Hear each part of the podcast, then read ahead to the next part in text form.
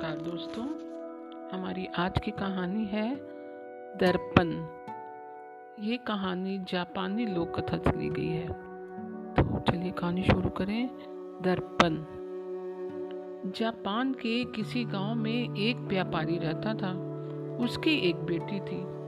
एक बार व्यापारी को व्यापार के सिलसिले में शहर से बुलावा आया। जानने से पहले उसने अपनी बेटी को बुलाकर कहा तुम अपनी माँ को परेशान मत करना। मैं तुम्हारे लिए उपहार लेकर आऊँगा।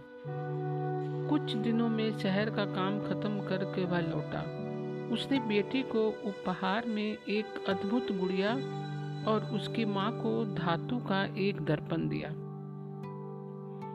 कुछ दिनों बाद उसकी पत्नी गंभीर रूप से बीमार पड़ गई।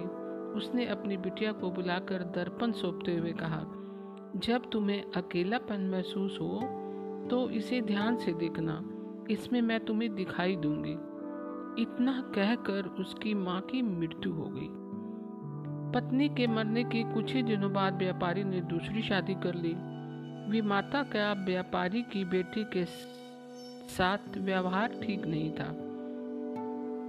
एक दिन विमाता ने उसे कमरे के कोने में किसी वस्तु पर झुककर बड़बड़ाते हुए सुन लिया।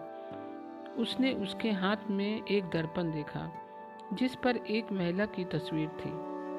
लेकिन वह कुछ समझ ना सकी। उसने सोचा कि लड़की कोई जादू टोना कर रही है। उसने उसके पिता से शिकायत की। बेटी ने पहली बार अपने पिता को इतने गुस्से में देखा। वह डर गई।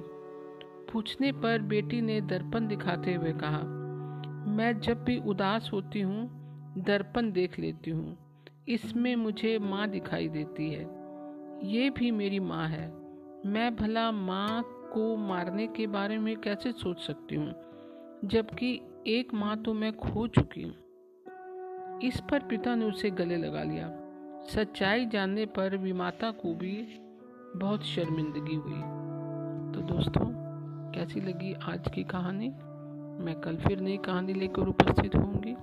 तब तक के लिए नमस्कार दोस्तों।